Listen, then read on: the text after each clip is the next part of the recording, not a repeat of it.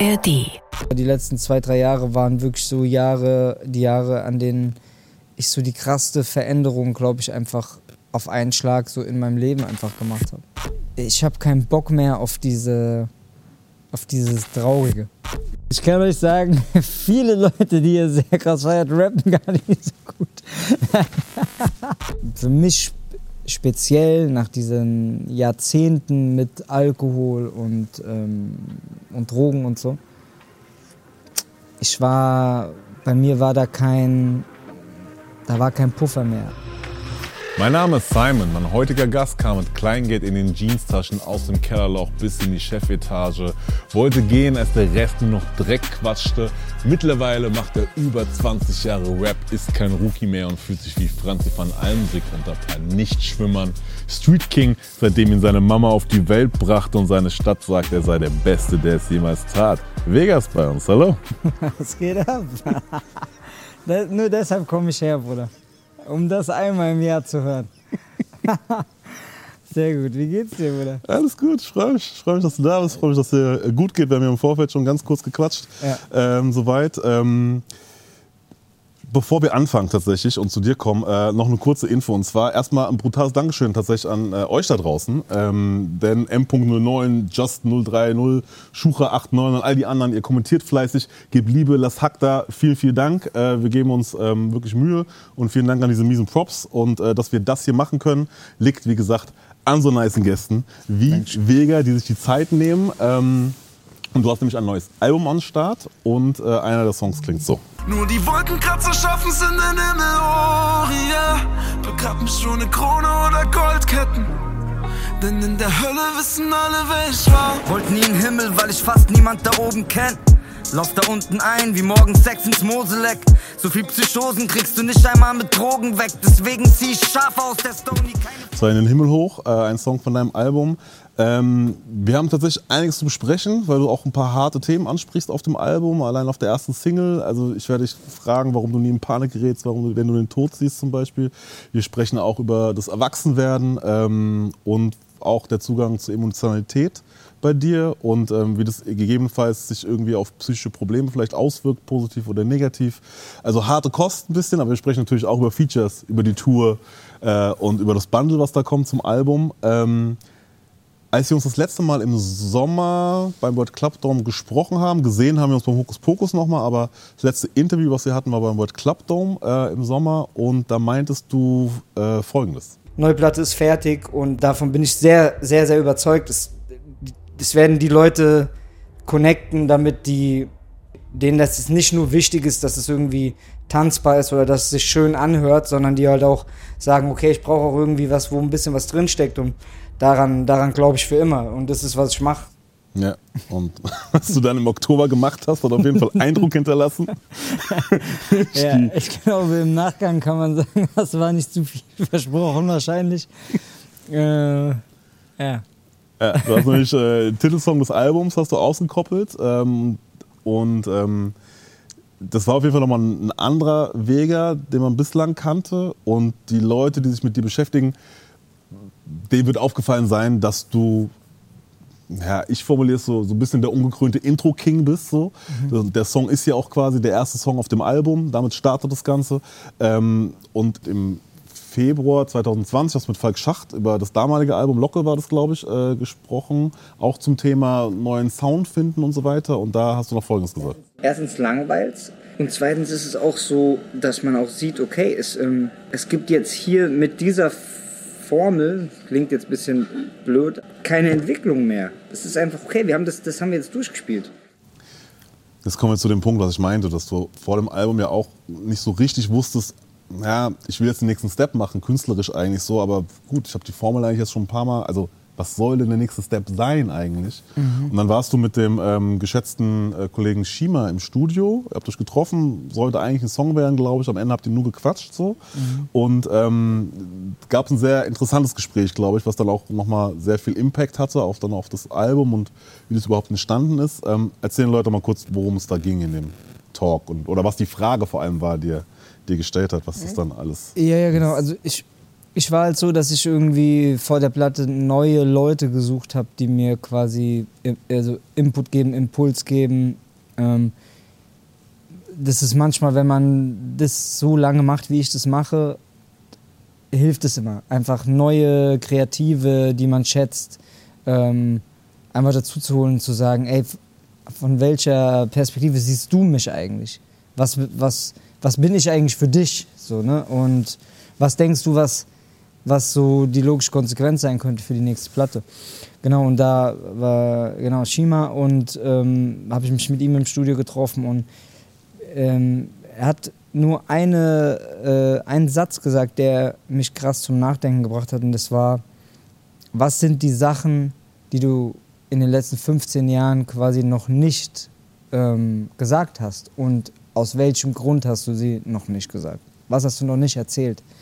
Ähm, es klingt relativ simpel. Ich glaube, das funktioniert auch nicht für jeden Rapper, aber natürlich für jemanden, der, sag ich mal, relativ bekannt ist dafür, dass er eigentlich schon sehr, sehr tief geht und das, die Leute das auch mögen, ist es natürlich eine, kann das eine bahnbrechende Frage sein, ne? weil die natürlich am Ende des Tages halt auch diese Tür aufgestoßen hat. Und ich dann zu Hause saß, als ich das Intro geschrieben habe und ich mir gedacht habe, was sind die Sachen, die ich noch nicht, also ich kriege Gänsehaut jetzt, wenn ich es erzähle, was sind die Sachen, die ich noch nicht erzählt habe und äh, wieso habe ich es noch nicht erzählt? Und dazu, äh, dadurch hatte ich das Gefühl, ist dann was halt entstanden, was so ein bisschen tiefer ging. Mhm. Ja. Das ist manchmal nur so ein Satz. Ne? Wir haben nie einen Song zusammen gemacht. Mhm. Ähm, beziehungsweise wir haben mal einen angefangen, aber es ist nie irgendwie was, haben nie das verfolgt. Aber trotzdem hat er so ein, ein, irgendwie dann Einfluss auf die Platte gehabt. Er hat quasi so den Stein ins Rollen gebracht zum Album Ja. eigentlich, wenn man so will, ne? in dem Ja. Sinne. Warum hast du die Sachen bislang noch nicht erzählt, die du jetzt erzählst auf der Platte? Mm. Also ich glaube, dass das Intro schon sehr, sehr äh, besonders ist. Auch wenn man die komplette Platte sieht. Ich glaube, ich gehe schon auf der Platte relativ tief, aber ich glaube, über die Platte hinweg rücke ich dann schon wieder so ein bisschen eher in die Neuzeit, reflektiere so auf den letzten Jahren rum, aber nicht so intensiv wie bei dem Intro, dass ich wirklich so ganz, ganz in meine Kindheit zurückgehe.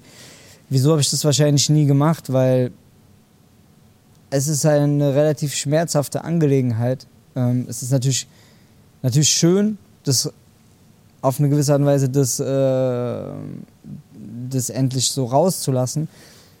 Aber man darf ja auch nie vergessen, dass da ja Leute involviert sind, äh, die keine Musik machen, über die da auch gesprochen wird, wo das natürlich auch Wunden aufreißt, wo wo es auch danach äh, äh, Gespräche gab, etc. etc. Also das ist ja nicht, ähm, ich meine, ich erzähle da am Ende, am Ende des Tages einmal die Familiengeschichte runter, einfach so auf, auf, auf Donnerstagabend und vor Hunderttausenden von Leuten. Ähm, ne, deswegen ist jetzt nicht was, was man so, was man einfach mal so macht. Ne? Also jetzt am Ende des Tages, mich hat es fast 15 Jahre Rap gebraucht, dass ich da hingekommen bin. Und ich finde es geil.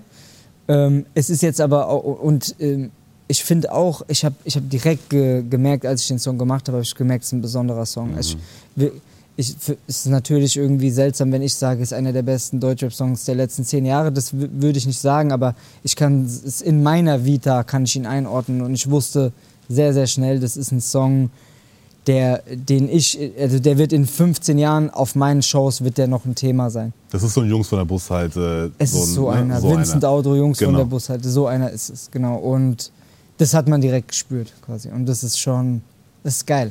Weil, ja. War das der erste Song vom Album, den du geschrieben hast? Mm, War es der erste Song vom Album, den ich geschrieben habe? Das ist eine sehr, sehr gute Frage.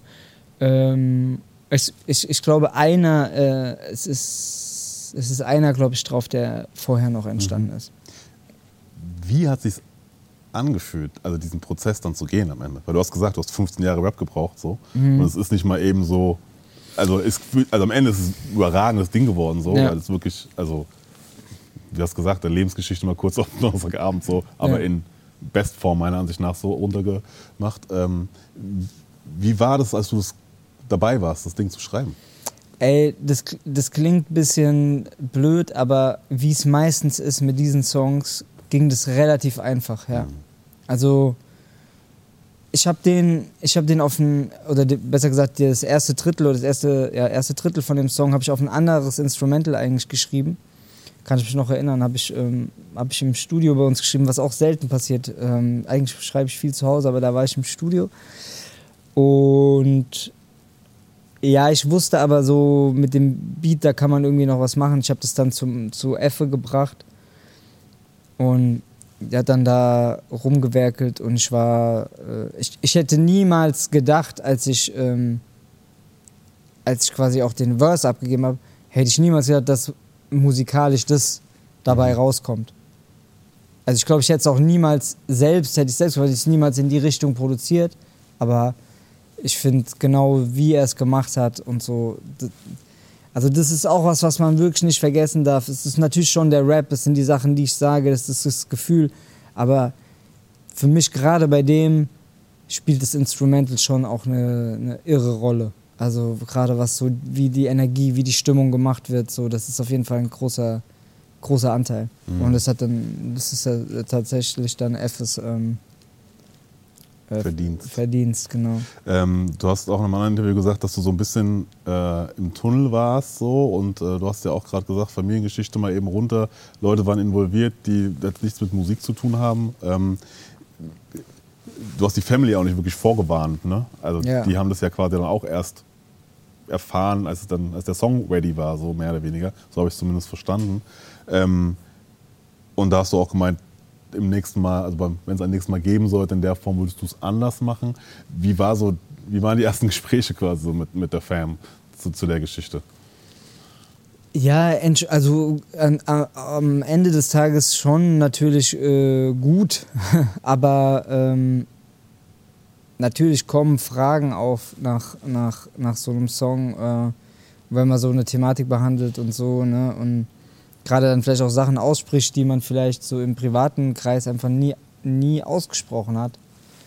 Ähm, oder glaube ich auch jetzt mal unabhängig von der Family, auch im Freundeskreis, einfach Leute so natürlich auf dich zukommen und sagen, so, äh, Bruder, ich habe überhaupt gar nicht gepeilt, wie schlecht es dir geht. Ähm, was gar kein Vorwurf ist, natürlich auch, äh, also von beiden Seiten nicht, weil ich natürlich auch sehr gut darin bin, das einfach zu, für mich zu behalten. Ne? Bin prinzipiell nicht jemand, ähm, der, sobald er irgendwas hat, dann. Es gibt Leute, die, die, die, die haben ein Problem, die rufen sofort irgendjemand an. Das gibt es ja auch. Und ähm, wahrscheinlich ist es auch geil. Ähm, ich bin so ein sehr, ich bin so sehr krasser Eigenbrötler. Ich bin so sehr, macht es dann mit mir und äh, das, eigentlich bin ich damit immer ganz gut gefahren, aber ja, jetzt bei der letzten Spirale ging es dann ein bisschen zu tief abwärts. Ähm, ähm, ja, aber wie gesagt, an sich gute, gute Gespräche und ich glaube, auch hat dazu gebracht, dass man sich gegenseitig irgendwie auf einer anderen Ebene nochmal versteht. So jeder kann sich in die andere Seite reinversetzen. Das ist der wichtigste, ist die wichtigste Eigenschaft, finde ich, für mich, wenn man irgendwie gemeinsam, sag ich mal, ja, weiterkommen will und irgendwie sich verstehen will. Ne? Deswegen ist, ist alles gut, aber war schon, äh, war schon ruppig. Kann ich mir vorstellen. Ähm, bei den Kollegen von Stoked hast du äh, gesagt, das Album ist wie ein Neustart. Ähm, die eine Hälfte Wege endet mit dem Album. Du lässt jetzt offensichtlich was hinter dir. Ähm, was denn? Also welche Hälfte endet?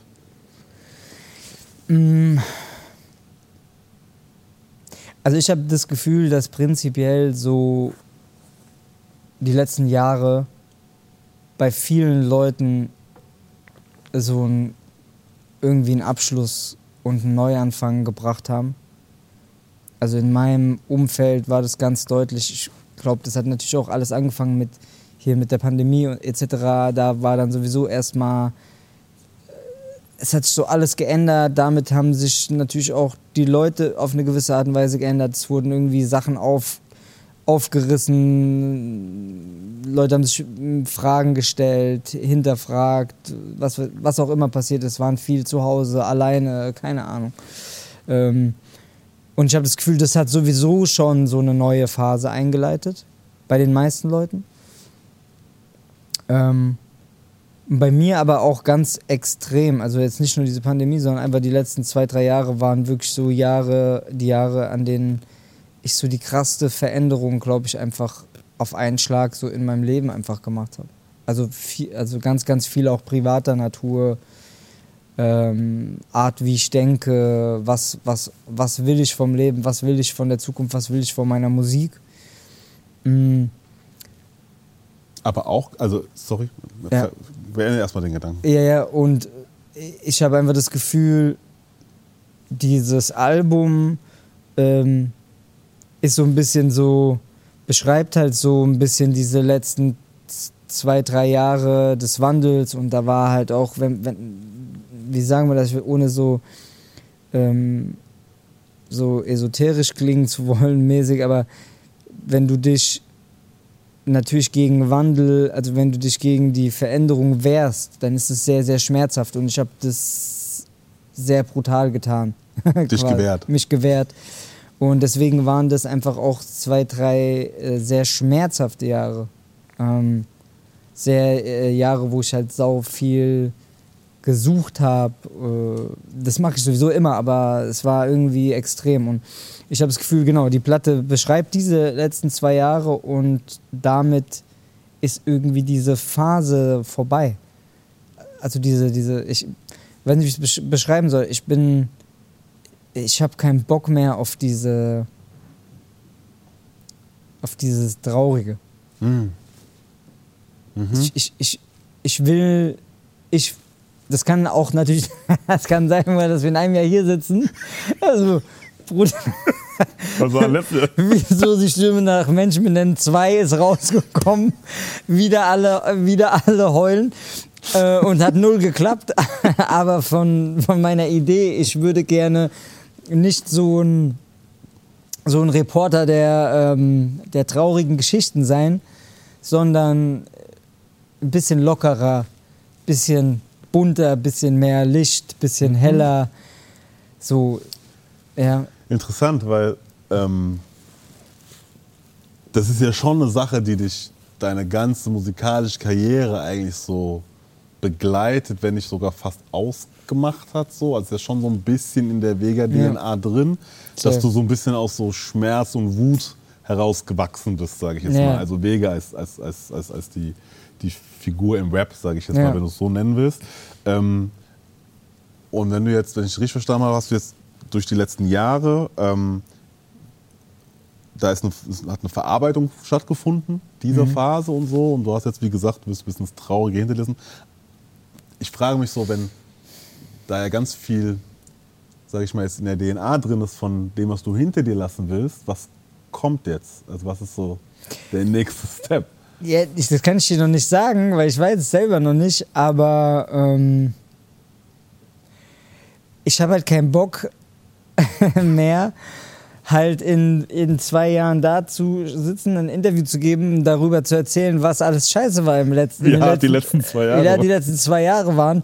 Und ich habe halt auch ein bisschen das Gefühl, oder so wie ich glaube, das ist halt auch ein bisschen eine Entscheidung. Ne? Ich bin jetzt gerade an so einem Punkt, wo ich ähm,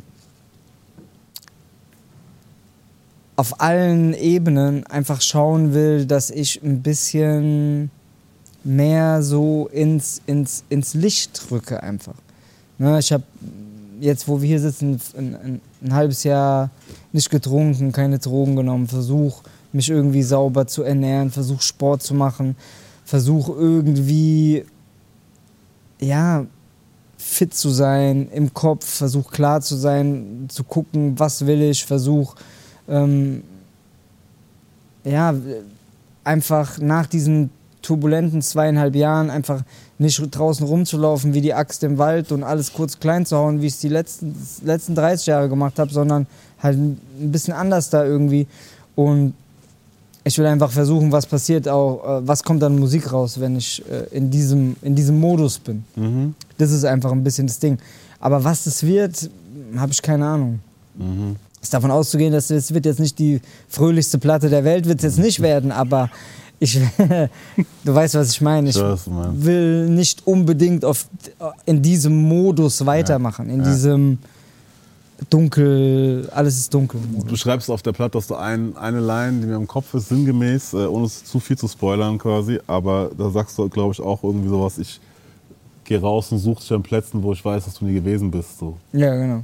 So, es beschreibt ja das so ein bisschen, ne? Also, dass du nicht mehr so sagen willst, okay, wenn irgendwas mich beschäftigt, sage ich jetzt mal, äh, gelinde gesagt, versuche ich nicht, nicht noch mehr in Zerstörung quasi zu Ja. suhlen, so. Äh, Genau.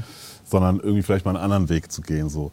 Wobei man dazu sagen muss, so, ich meine, jetzt können wir ein bisschen en- entspannter, glaube ich, drüber reden, ähm, aber das, also ein User hat ja kommentiert, gesagt mir ein Interview, wo Vega nicht gesagt hat, dass Ja. die letzten zwei Jahre hart waren. Ja. Aber man muss wirklich ehrlich sagen, ähm, das war ja wirklich nochmal ein anderes Level, was Ja, jetzt safe. passiert ist quasi. Safe. Also Hund verloren so, der seit. Ewigkeiten quasi an deiner Seite war, Frau verloren, Freunde verloren, dich verloren am Ende dadurch Mhm. auch.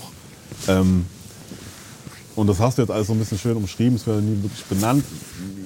Die da draußen, die den Song kennen, die wissen das. Für die, die den Song nicht kennen, hört ihn euch auf jeden Fall an. Ähm, und auf jeden Fall auch das Album. Also da ist auf jeden Fall einiges passiert. Ähm, und du bist sehr, sehr tief gefallen. Du hast von der Spirale gesprochen, ähm, weil du normalerweise jemand bist.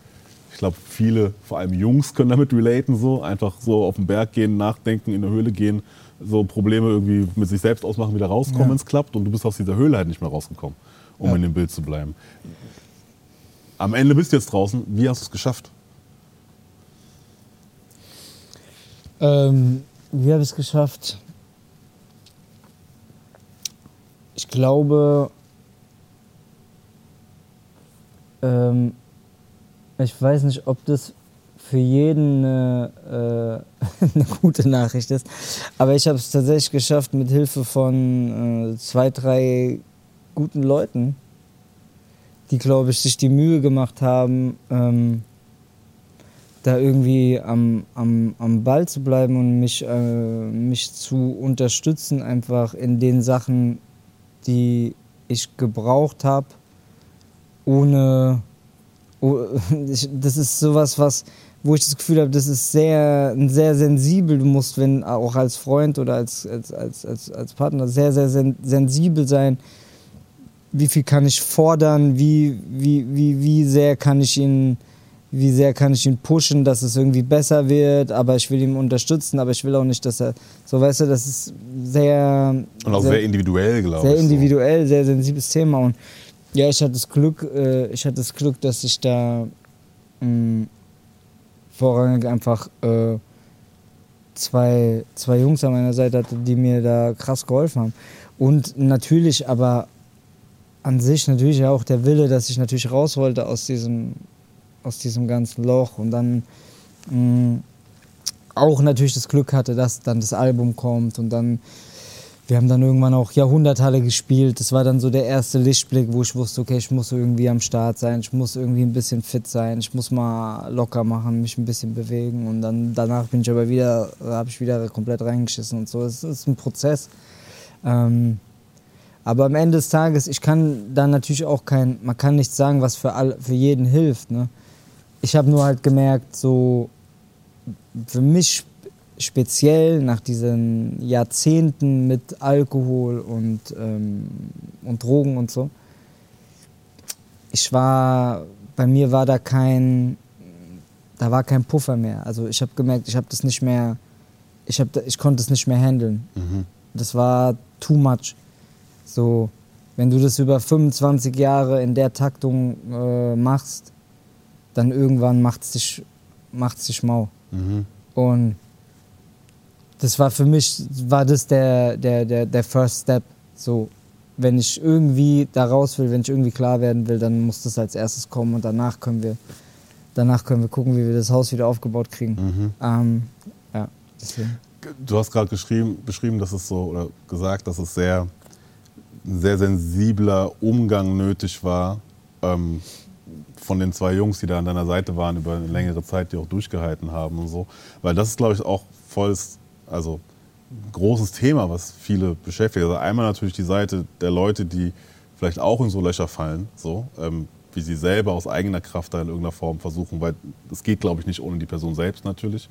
Aber ein ganz großer Faktor ist ja auch die anderen, das Umfeld. Ja. Ähm, und da fragen sich bestimmt auch ganz viele Leute, okay, wie, ich würde so gerne irgendwas tun, aber mir fehlt irgendwie so der Ansatz. So. Was, was, kannst du konkret benennen, was es war quasi bei den Jungs? So, ich meine, das ist natürlich über eine längere Phase, da sind mehrere kleine, vielleicht auch unausgesprochene Sachen passiert, aber könntest du es so zusammenraffen, weißt du, was ich meine? Um vielleicht auch anderen Leuten, die in einer ähnlichen oder hoffentlich ja nicht, aber wer weiß, Situationen sind, vielleicht so ein, ein hinzugeben. Es ist sehr individuell, es kommt sehr auf die Person an, die da drin steckt. Deswegen muss man, nat- kann man es nicht eins zu eins übertragen. Aber was hat dir in dem, äh, in dem Fall geholfen?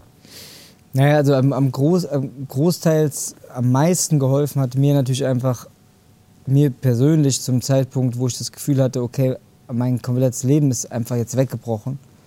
Also wichtigsten Personen, Lebewesen, äh, zu Hause, wie Leute mich sehen in privater Natur, Sachen, die passiert sind, etc. Natürlich ist der erste wichtige Impuls oder de- eine der, eine Großteil der Sachen, was die Jungs gemacht haben, jetzt mein Bruder oder Simon oder Schnauzer, also die Jungs, halt einfach zu signalisieren, oder auch wenn du jetzt gerade Matsch bist und du hier rumfällst wie äh, ein falscher äh, Fofi auf gut Deutsch, wir sind schon hier. Mach dir keinen Kopf, wir sind schon hier. Wir bleiben hier. Du bist quasi gerade unbrauchbar, aber trotzdem bleiben wir hier, weil wir bleiben hier.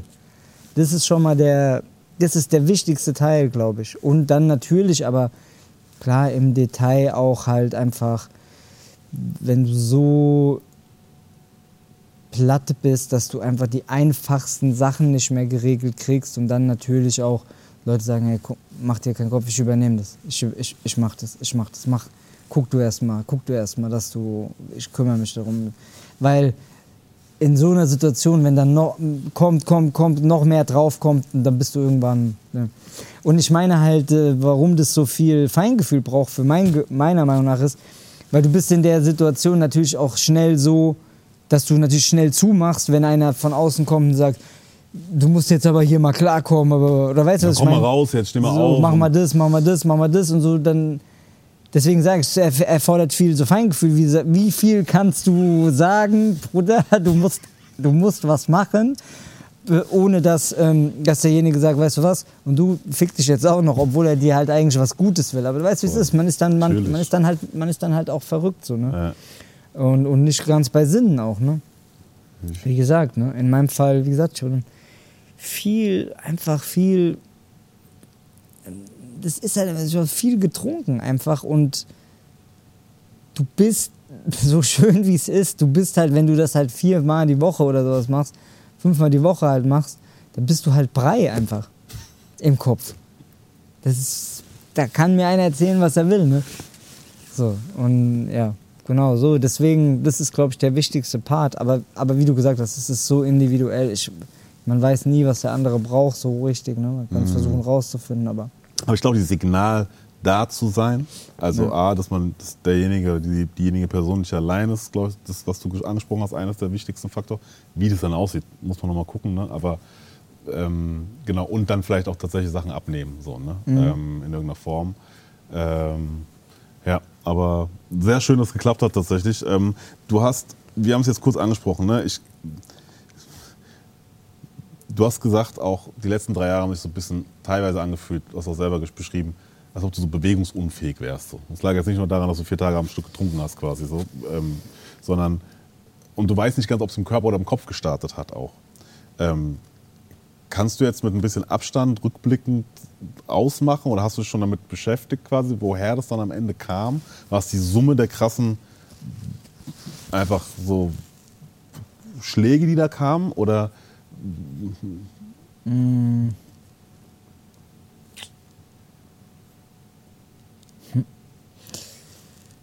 kann es dir nicht sagen. Ich habe das Gefühl, dass das halt alles gegenseitig sich irgendwie befeuert so und dass das so ein, das ist halt so ein 360-Grad-Ding. Ähm, ich glaube, ja, es war einfach die Masse, die Masse der Dinge, die da aufeinander, die da aufeinander kamen. Ne? Es war, es war so, es ist natürlich auch immer ein, ähm, es ist natürlich auch immer eine Sache, wie man das empfindet. Ne? Aber So, wer bin ich, dass ich hier sitze und sage, es war so viel, dass ich dass es nicht mehr hingekriegt habe. Es gibt Leute, klar, wenn du hörst deren Story, du denkst dir so, puh, aber Bruder, wie, wie, wieso beschwere ich mich überhaupt? Ne? Aber ja, am Ende des Tages geht es ja darum nicht. Es geht ja darum, wie hat es für, für mich angefühlt. Und ich glaube, es war so die, die, die, die, die Menge der, wie du sagst, die Menge der, der, der Schläge, so, die kamen in, in relativ kurzem Zeitraum. Äh, Zu einem Punkt aber, wo ich sowieso irgendwie schon angeschlagen war. Also schon, bevor irgendwas passiert war, bevor das angefangen hat, war ich schon sehr wackelig auf den Beinen, so, weißt du? War schon, wusste schon nicht so richtig, so, Alter. Ich weiß nicht, Bruder, vielleicht viele Leute kennen das oder ke- kennen das in meinem Alter, so, ist, ist das jetzt mein Leben? Diese, einfach nur diese Frage. Ist, Ist es das jetzt? ist es jetzt, ist es das? Also so wie es jetzt die letzten 15 war, bleibt es jetzt die nächsten 15. Bei mir hat sich herausgestellt, nein, ist es nicht. Äh, unfreiwilligerweise, ähm, Zeit, äh, zeitweise auch, aber ja, Bruder. Und ähm, wie gesagt, das hat relativ schnell gezeigt, das ist nicht das Leben. Es bleibt, bei, in meinem Fall. da ist jetzt wirklich viel passiert. Und du wirktest auch schon, nicht nur jetzt tatsächlich, sondern auch in dem Stalked-Interview, was ich gesehen habe, so, schon Grüße an die Kollegen. Ähm, das war ja auch relativ deep, so, wie ihr da, wo ihr da hingegangen seid, so. Ähm, du wirktest noch mal ein Stück gereifter einfach so. Und das ist, ähm, also du bist sowieso schon immer sehr reflektiert gewesen so und du kannst auf jeden Fall gerade aussprechen, so wie ich auch schon immer erlebe.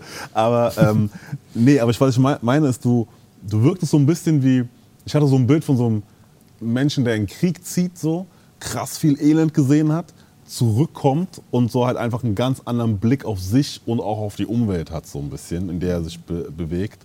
Ähm, was ist so die Erkenntnis, die du so aus dieser Phase rausgenommen hast, für dich auch?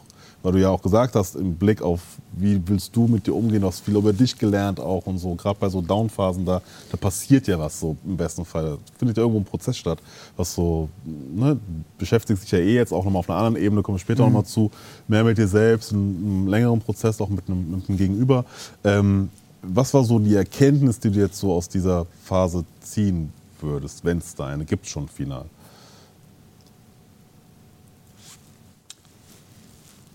Ich komme mit Fragen um die Ecke, gell? Ja, nee, ähm.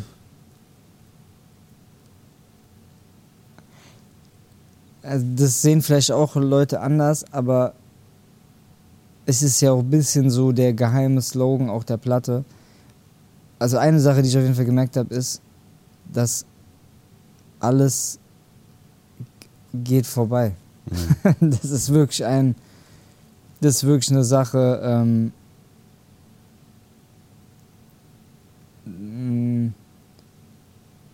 die ich jetzt für mich in meinem Fall auf jeden Fall äh, ähm, sagen kann und einfach weiß, okay, es ist so, auch wenn es manchmal hart ist und so, es, es gibt aus diesen ganzen Sachen irgendwie einen Weg raus.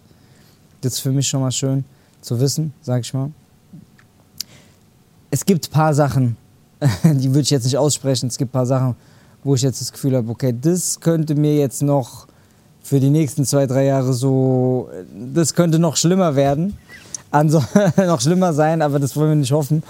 Ähm, aber ansonsten bin ich so erstmal gut. So, okay, gut, das, das haben wir überstanden, so dann kriegen wir den Rest auch. Ansonsten, na, ich habe einfach nur das Gefühl, so, ich will einfach nur für mich selber, an mir selber arbeiten, für, für wie sagt man, ja, auch authentischer sein. In, ich meine aber in meinem privaten Leben auch. Ne? Ich meine jetzt nicht auf die Musik betroff, bet- betreffend so, sondern einfach authentischer sein die Sachen machen, auf die ich Bock habe, zu den Sachen Nein sagen, auf die ich keinen Bock habe, aufhören, ähm, draußen rum zu rennen und irgendwie Leute zu verletzen, weil ich irgendwelche innerlichen Probleme habe, so auf gut Deutsch. Und ja, einfach gucken, dass ich da ein bisschen vorankomme, damit ich halt einfach, sagen wir mal so, für, für mein Umfeld einfach mehr Positives reingeben kann als Negatives. Mhm. Leute vielleicht inspirieren kann, die nah bei mir sind, die, die in meinem näheren Umfeld sind und einfach, ja, das ist ja, was ich eigentlich immer wollte. Ich wollte ja eigentlich für die Leute, die mir am Herzen liegen, die vielleicht zu mir aufschauen oder zumindest schauen, was ich mache, eine Inspiration sein, zu sagen, okay, gut, das ist ein Weg, so kann man es auch machen. Mhm. Musikalisch wie privat. Ne? Genau. Ähm, ein, eine schwere Kost haben wir noch. Ähm, du thematisierst nämlich das Thema Tod auf der Ja. Platte auch oder auf einigen Songs auf jeden Fall äh, mehrmals. Unter anderem so. Seit ein paar Jahren hab ich Träume, wie ich immer wieder sterbe, immer wieder sterbe, immer wieder sterbe. Einmal sah ich meine Kinder, wie sie werden, und danach sah ich mich immer wieder sterben. aber auch so. In diesem Jahr sah ich vor alten Brüdern Grablicht erscheinen. Ich seh den Tod, aber gerate nie in Panik dabei. Wie versöhnlich bist du mittlerweile mit den Gedanken an den Tod? Oh, ich bin sehr positiv, äh, ich stehe dem Tod sehr positiv gegenüber. Äh, tatsächlich, ne? Ist das Einzige, was uns wirklich, wirklich alle verbindet. Also gibt noch keinen Beleg, kein nicht belegbar, dass einer der Geschichte ähm, ist noch keiner lebend rausgekommen aus der Geschichte. Ähm, Mich überrascht gerade dein Lachen ein bisschen bei diesem Thema. Ich hätte eine andere Reaktion erwartet, aber Ja, nee, ich bin ich prinzipiell mit dem, ähm, mit dem Tod überhaupt gar kein Problem. Glücklicherweise ist das, was ich, ich, ich will nicht immer Glaube sagen, weil die Leute denken dann, sehen mich dann mit so einer Bibel, mit so einem Katechismus in der Hand. Aber ich meine, das, wie ich, sage ich mal, denke, wie die, die Welt funktioniert, das Universum funktioniert, habe ich keine Angst davor zu sterben, weil ich ehrlich gesagt glaube, dass was ganz Geiles dann danach kommt. Ähm, deswegen, im Prinzip habe ich mit dem Tod kein Problem und ich habe auch keine Angst davor oder so. Ähm, bedeutet natürlich nicht, dass es nicht schmerzhaft ist, jemanden zu verlieren. Ne? Also, wie gesagt, in den letzten, letzten drei Jahren ähm, einen, einen Bruder verloren, der mir sehr, sehr am Herzen gelegen hat. Ähm, und äh, einen zweiten Bruder, der, äh, wo ich jetzt vielleicht nicht mehr so viel Kontakt hatte, aber mit dem ich auch eine lange His History hatte so und äh, Hund verloren etc. etc. Also ähm, so präsent war das jetzt noch nie wie jetzt die letzten Jahre bei mir. Und natürlich ist das schmerzhaft, weil man hätte natürlich die, die Leute lieber um sich rum, ne? das ist ja klar. Ähm, heut, heute, ist, äh, heute ist übrigens der dritte Todestag von, äh, von meinem Bruder. Hm, Ähm, krass. und klar, das ist unendlich schmerzhaft. Ähm, aber jetzt für mich speziell,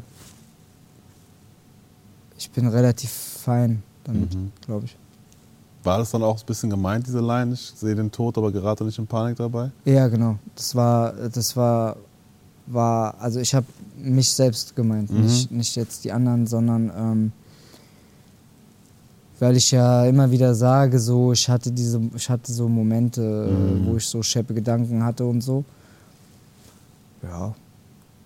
Ist nichts, wovor ich jetzt prinzipiell Angst habe, sagen wir mal so. Mhm. Dass die Gedanken wiederkommen oder dass wie die Gedanken enden? Nein, prinzipiell einfach Angst, keine großartige Angst zu sterben. Es kann natürlich sein, dass es anders ist, wenn jemand, wenn jemand mit einer Wumme vor mir steht, ist vielleicht, dann sagt er, oh, du hast jetzt doch ganz schön viel Angst dafür. Dafür, dass du keine Angst hast, hast du ganz schön viel Angst. Aber du weißt, was ich meine. Prinzipiell, es gibt doch Leute, Bruder, ich weiß nicht, wie ich erklären soll, es gibt doch Leute, Bruder, für die ist das. Ich, ich, ich merke, ich habe so ein. Wie soll ich das sagen? Manchmal gibt es Momente, da merke ich, ich bin nicht mehr in, in charge. Es ist jetzt nicht mehr in meiner Hand. Das ist so entspannt, wenn man im Bild sagen würde, der ist auf der anderen Straßenseite, der Kollege tot quasi so und man, man sieht ihn, schönes Abstandsnicken, aber es ist jetzt nicht, dass man sich irgendwie im Hauseingang versteckt so. Mäßig. Mäßig. So. Ja. Wir können Ich- entspannt nebeneinander herlaufen, so alles gut so, ich mache erstmal mein Ding. Wenn du rüberkommen willst auf den Kaffee, sag Bescheid. So mäßig. Ja. Ich kann nichts mehr machen, was passiert, pa passiert Mhm. jetzt, weißt du? Okay. Ja, gut. Ähm, du hast dich auch mit der Rolle ähm, der Väter in deiner Family beschäftigt. Ähm, auf dem Album thematisierst du das auch. Ähm, und auch die damit verbundene Angst, vielleicht auch quasi die Rolle fortzuführen, so wie es die Väter in deiner Family getan haben. So hat es zumindest angehört. Korrigiere mich. Ähm, du hast, wenn ich es jetzt richtig gerechnet habe, ungefähr seit drei Jahren auch wieder Kontakt zu deinem leiblichen Dad. Ähm, und hast ja, glaube ich, auch eigenständig, also aus deinem eigenen Impuls raus quasi Kontakt gesucht, glaube ich, über Social Media gef gefunden und so. Wie gesagt, muss ich darauf antworten, wenn es jetzt zu, zu, zu nahe geht, aber mich würde interessieren, woher kam die Auseinandersetzung erstmal mit der Thematik und dann der Impuls quasi auch ähm, äh, Kontakt aufzunehmen und dann natürlich auch, wie war der Erstkontakt so, nach so langer Zeit. Ähm, und ich, es wären also drei Fragen, deswegen Step by Step vielleicht so. Also woher kam vielleicht erstmal die, die Auseinandersetzung mit der Thematik? Oder Ja, nee, sehr lange Zeit war ich so natürlich auf dem Modus, ähm, okay, du musst dich halt melden, wenn du irgendwas willst, weil ich, du weißt, dass du hast irgendwo einen Sohn, den du noch nie gesehen hast. Es ist jetzt irgendwie, musst du was machen. Aber irgendwann, wenn du ein bisschen mit dir selber auch dich beschäftigst und arbeitest, dann merkst du, du machst es für dich. Also wenn ich ihn jetzt sehen würde, ich würde es nicht für ihn machen. So sage ich ganz offen. Weißt du, das ist nicht, ähm, das ist nur für mich. Ich will es wissen. Ich will irgendwie, ja, würde ich ihn gerne mal einfach mal sehen. So, ich weiß auch schon alt und nicht jetzt so, glaube ich, mega fit und so. Ich habe einfach nur keinen Bock, diesen Moment zu verpassen. Und mir dann zu denken, ah, jetzt habe ich ihn nicht mal einmal gesehen, so, weißt du? So, ich will, das nicht, will jetzt nicht, hab jetzt nicht vor, zusammen in Urlaub zu fahren oder so. aber Einfach mal einmal sitzen, essen, voll? und einfach mal ein Gefühl dafür kriegen. Und habe einfach gemerkt, so, es geht dann am Ende des Tages nicht mehr darum, wer hat jetzt den ersten Step gemacht, sondern wie gesagt, ich mache es für mich, ich mache es nicht für ihn. Und wenn ich, ich mache das, was ich machen muss, um, um da, an, da quasi an mein Ziel zu kommen. Und Ja. deswegen habe ich gesagt, okay, dann, dann schreibe ich einfach. Ja. Und auch ergebnisoffen vermutlich so. Ne? Am Ende so, wie du dann die Entscheidung, was du dann machst mit der Situation, mit dem Gefühl, was dann passiert und so der Situation, ist ja dann auch komplett bei dir. Genau. So, ne? Ja. Kannst ja auch. Auch als ich ihm geschrieben hatte, war so, war gar keine Ahnung, was passiert, ob da überhaupt was zurückkommt, was da zurückkommt. Ne? Einfach so, ey, ich laufe einfach mal los und schau, Mhm. wo ich lande. Das ist jetzt ja auch, wie gesagt, schon, schon Jahre her und ich war immer noch nicht da. Ne? Mhm. Also, es, Okay. Weil der Erstkontakt hat noch nicht stattgefunden quasi, also in Ja. Persona. ja. Okay. Ja, das wäre dann die Frage gewesen, wie das dann gewesen wäre, aber okay. Dann kommt es bestenfalls äh, zeitnah noch, damit du da äh, ja, das einfach weißt für dich so. Ich kann das komplett nachvollziehen so. Ja. Mein Dad, also wir haben jetzt sporadisch Kontakt quasi so. Ähm, aber ich kann nachvollziehen, dieses erste Schritte machen und so weiter und Ja. so fort. So. Ähm, ja, weil Väter, glaube ich, in unserer Generation, die sind also natürlich alle verschieden, aber es gibt so, es gibt so gewisse Parallelitäten. Sie hat Ja. gefühlt bei diesen Männern in dieser Generation alle gleich sind, dass sie halt so ähm, gewisse Erwartungshaltung haben, die wir dann in unserer Welt nicht so ganz nachvollziehen können. Und Ja. dann ist so ein bisschen das Ding, okay, jetzt hängt man sich daran auf oder sagt man einfach, ja gut, ist halt so, aber ich mache dann halt den Schritt und lasse das beiseite und tue es halt für mich dann. Ja. Ja, ja, klar. Also, wenn du so ein bisschen aus dem Ego raus da drauf guckst, ist man natürlich so. Also, ich würde mich natürlich trotzdem auch jetzt immer noch natürlich nie so verhalten wie er. Ne? Ich bin so, äh, oder jetzt habe ich noch 40 Jahren die, den Kontakt hier aufgebaut und du hast jetzt immer noch nicht geschafft, in drei Jahren mal hierher zu kommen. So, klar, ich würde das für mein Gefühl her, von meinem Gefühl her würde ich das anders machen, aber das sind Sachen, über die ich jetzt nicht großartig nachdenke, weil ich, wie gesagt, ich will es für. Es geht mir wirklich um mich. Ganz, ganz, ganz ehrlich gesagt. Voll. Ähm, du hast zum Intro schon gesagt, dass du, dass du es schwierig findest, das in irgendeiner Form musikalisch zum jetzigen Zeitpunkt zu toppen. Äh, du hast auch gesagt, zu der Platte, dass du glaubst, noch nie so gut gerappt zu haben auf diesem Album, Ja. wie auf dieser Platte. Ähm, Platte, Alter, wie alt kann ein Spruch sein? Ähm, warum und woran machst du das fest, dass du noch nie so gut gerappt hast wie auf diesem Album?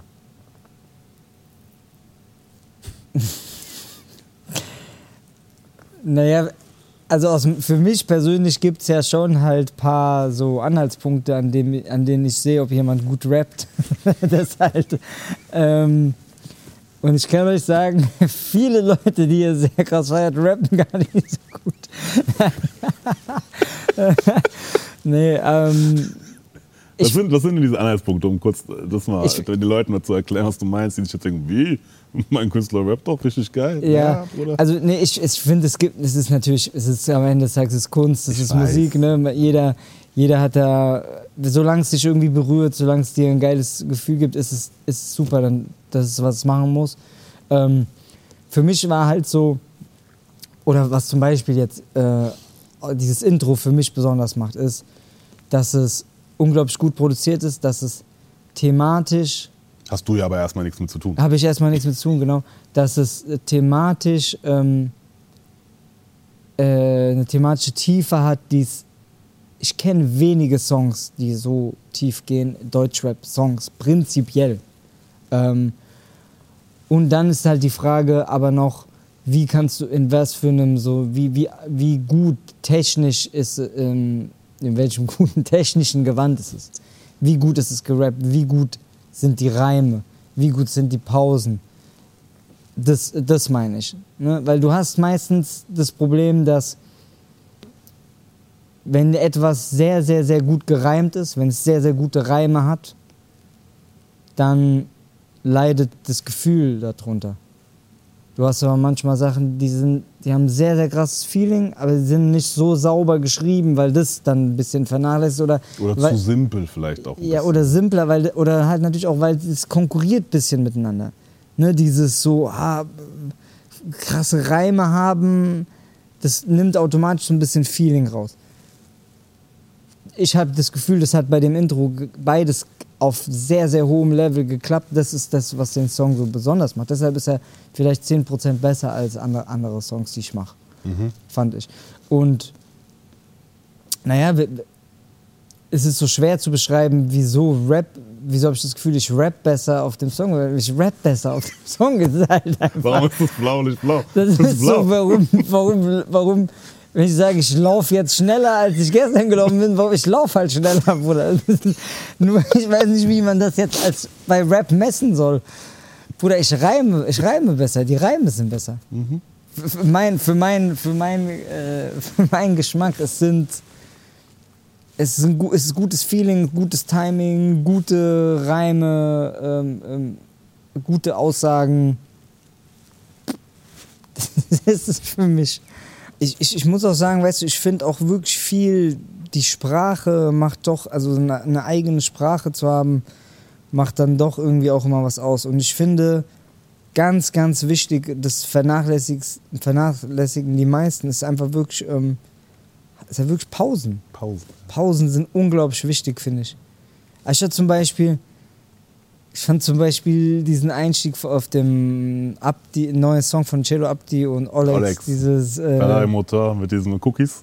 ja, ja, ja, Abdi? Bruder, ich bin gestorben. Ich habe das 100 Mal gehört. Äh, du gehst 8 Uhr morgens Muckibude, da komme ich gerade mit Bodypulle aus, Aus dem Cookies. Bruder. So, weißt du, ich meine, alles hat sein Dings. Es ist halt so eigene Sprache, wie, wie er das macht und so. Das finde ich schon halt auch. Bruder, das ist für mich einfach straight up so Top 5 Einstieg äh, der letzten, das letzte Jahr. So, weißt du, ich meine, das ist halt, hä, kein Plan. Finde ich geisteskrank. Ja, da, da, doch voll viele Shindy-Sachen, so, die ich schon irre finde, einfach. So, weißt, oder Kimo-Sachen oder so. Ja, Kimo auch. Aber es ist jetzt schon, gibt nicht so viele jetzt noch, die, die ich mir anhöre und denke so, wow, pff, das ist es so. Weißt du, ich meine, da, da habe ich wirklich das Gefühl, der sitzt wirklich zu Hause und der reißt sich den Arsch auf dieses letzte, dieses nächste Level, diese, le- nächst, diesen nächsten einen Prozent zu machen. Weil es sind alles gute Rapper. Es sind alles gute Rapper, aber diesen, wo, wo, hat er den, hat er es, hat er es gemacht, so hat er die Arbeit da reingesteckt. Und das kostet viel Zeit, viel, ne, muss man intensiv. Weißt du, wo ich zum Beispiel immer, ich hatte heute auch das Thema, ist ein bisschen Nerd Talks, deswegen, aber ganz kurz, ähm, Einstiege, Ausstiege, Ja, brutal wichtig für mich. ja, So, bei jedem Song, du hast vom Intro gesprochen oder Ja. hatten wir vorhin, für mich ist es doch bei jedem Song eigentlich so ein Ding. Wenn du nicht geil, also komm bitte brutal rein Ja. und geh bitte genauso, mindestens genauso brutal wieder raus. Ja, ja. So, und wenn nicht, denke ich mir, ah, das war der beste Reim, den du jetzt gefunden hast, um den Song Part zu beenden, oder? ja. Okay. Äh, ja, safe.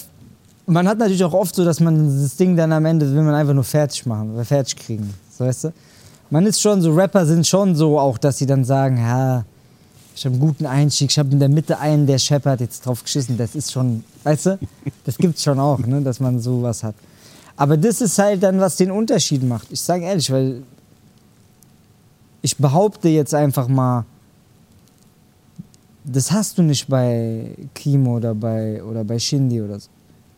Die haben diese Dinger, die haben diese marginaren Dinger nicht, diese mittelmäßigen. Oder wenige, sehr, sehr wenige. Die sind, die, die sind, die gucken. Da gibt es auch keinen Filler in der Regel. Da gibt's so. keinen so einen Scheiß. Weißt du, was ich meine? Und deswegen rappen die einfach besser als viele der anderen. Und ich habe das Gefühl, dass ich auf der Platte auch darauf geachtet habe, dass da, dass da kein, ah, jetzt komm, jetzt schreib das einfach hin, damit es fertig ist. So, weißt du, was ich meine? Sondern wirklich halt versucht dran zu bleiben, großteils.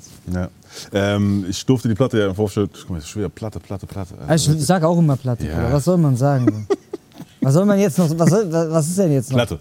So, äh, auch schon gehört. Ähm, deswegen vielen Dank auch im Vorfeld. Ähm, und äh, ja, es klingt immer so ein bisschen blöd. Ich meine, ich könnte jetzt auch tatsächlich sagen, so ja, der Song, bla bla bla, aber am Ende ist genau wie du gesagt hast, tatsächlich so.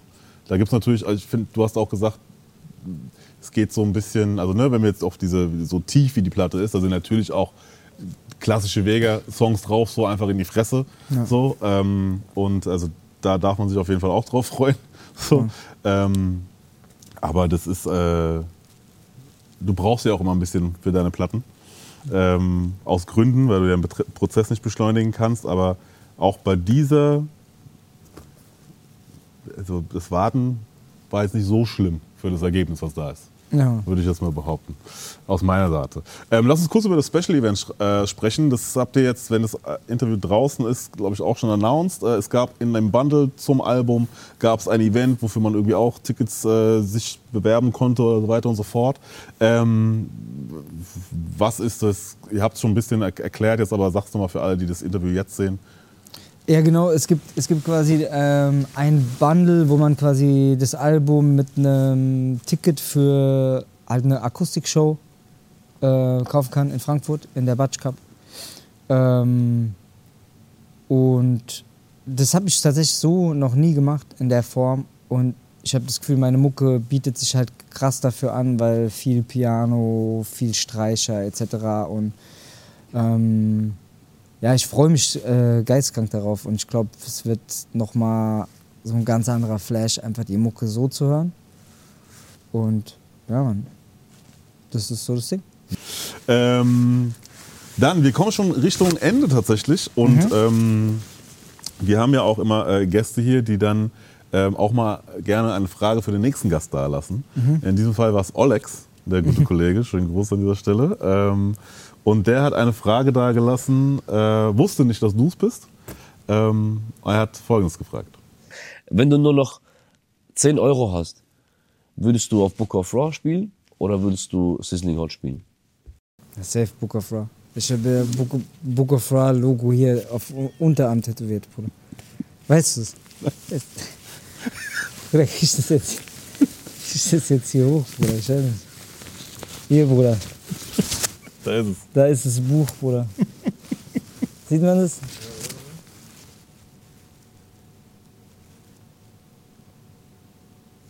Deswegen, äh, glasklare Frage, Bruder. Ich bin glücklicherweise auch aus dem Automatengeschäft äh, raus. Aber früher, manchmal verfalle ich in alte Muster, wenn ich wirklich, äh, wenn ich wirklich mal richtig broke gehe, dann denke ich wirklich so richtig dumm, ähm, wie könnte ich jetzt schnell zwei Hunis machen und dann denke ich wirklich, es wäre ein Automatenspiel. Ist natürlich überhaupt nicht so, deswegen macht es nicht. Das ist total dämlich. Wie kamst du zu diesem Tattoo? Ich habe sehr viel Book of Ra gespielt.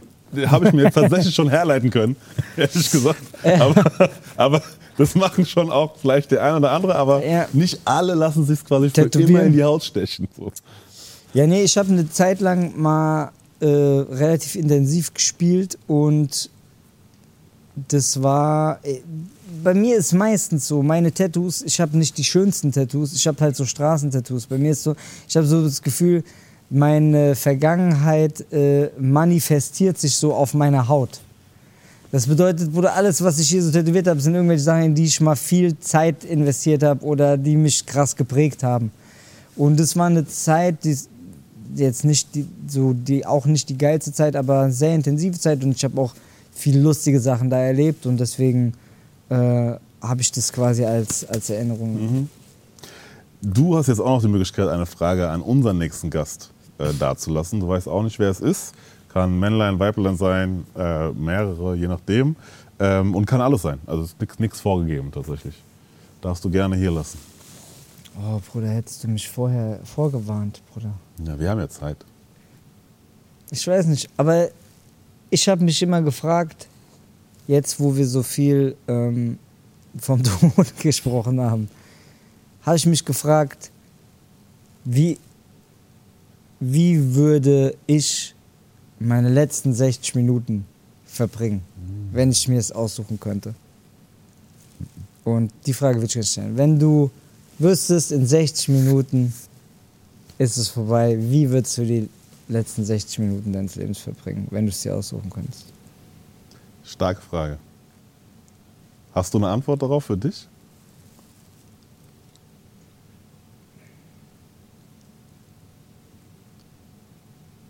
Ja,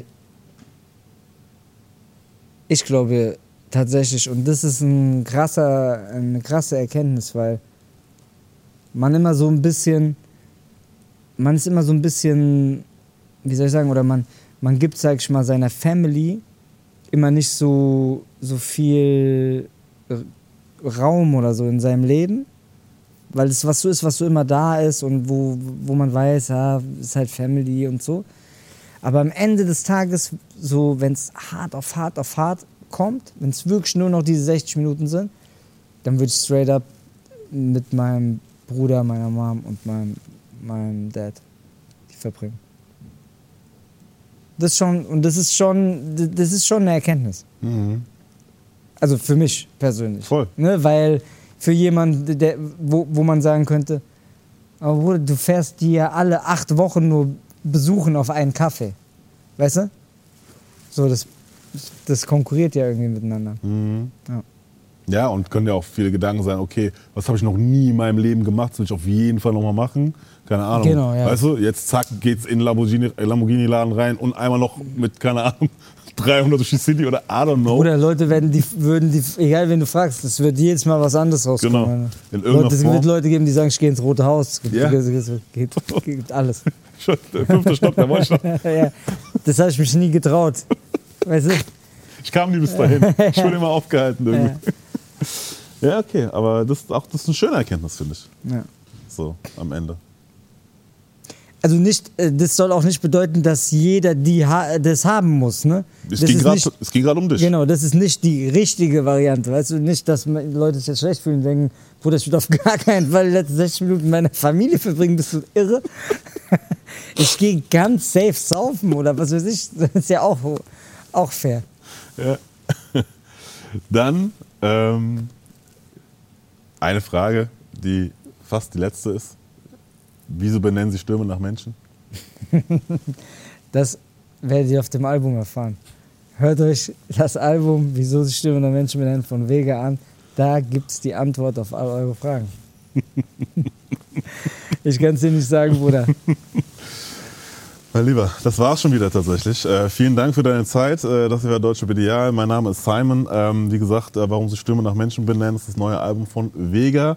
Ähm, Uns gibt es überall, äh, YouTube, Podcast, ARD Mediathek, ARD Audiothek, Instagram, TikTok. Wer uns nicht findet, hat nie gesucht und ähm, nicht vergessen. Street King, seitdem ich Mama auf die Welt brachte. Wir haben geschworen, wir hören nicht auf, bevor wir selbst da sind. Die letzten Worte gehören dir, Wege. Ja, äh, Dankeschön, dass ich wieder hier sein durfte. Danke euch fürs äh, Zuhören. Teilt das Ding, kommentiert. Ihr wisst, ihr tut uns einen Riesendienst damit, damit die Leute das mitbekommen. Und Dankeschön, Bruder, für, ähm, für das gute Gespräch und dass du mich äh, immer wieder einlädst. Mein Lieber, vielen, vielen Dank. Dankeschön, Bruder. Eine Empfehlung noch zum Schluss. Diesen Podcast findet ihr immer donnerstags in der ARD Audiothek oder der App oder überall, wo es Podcasts gibt.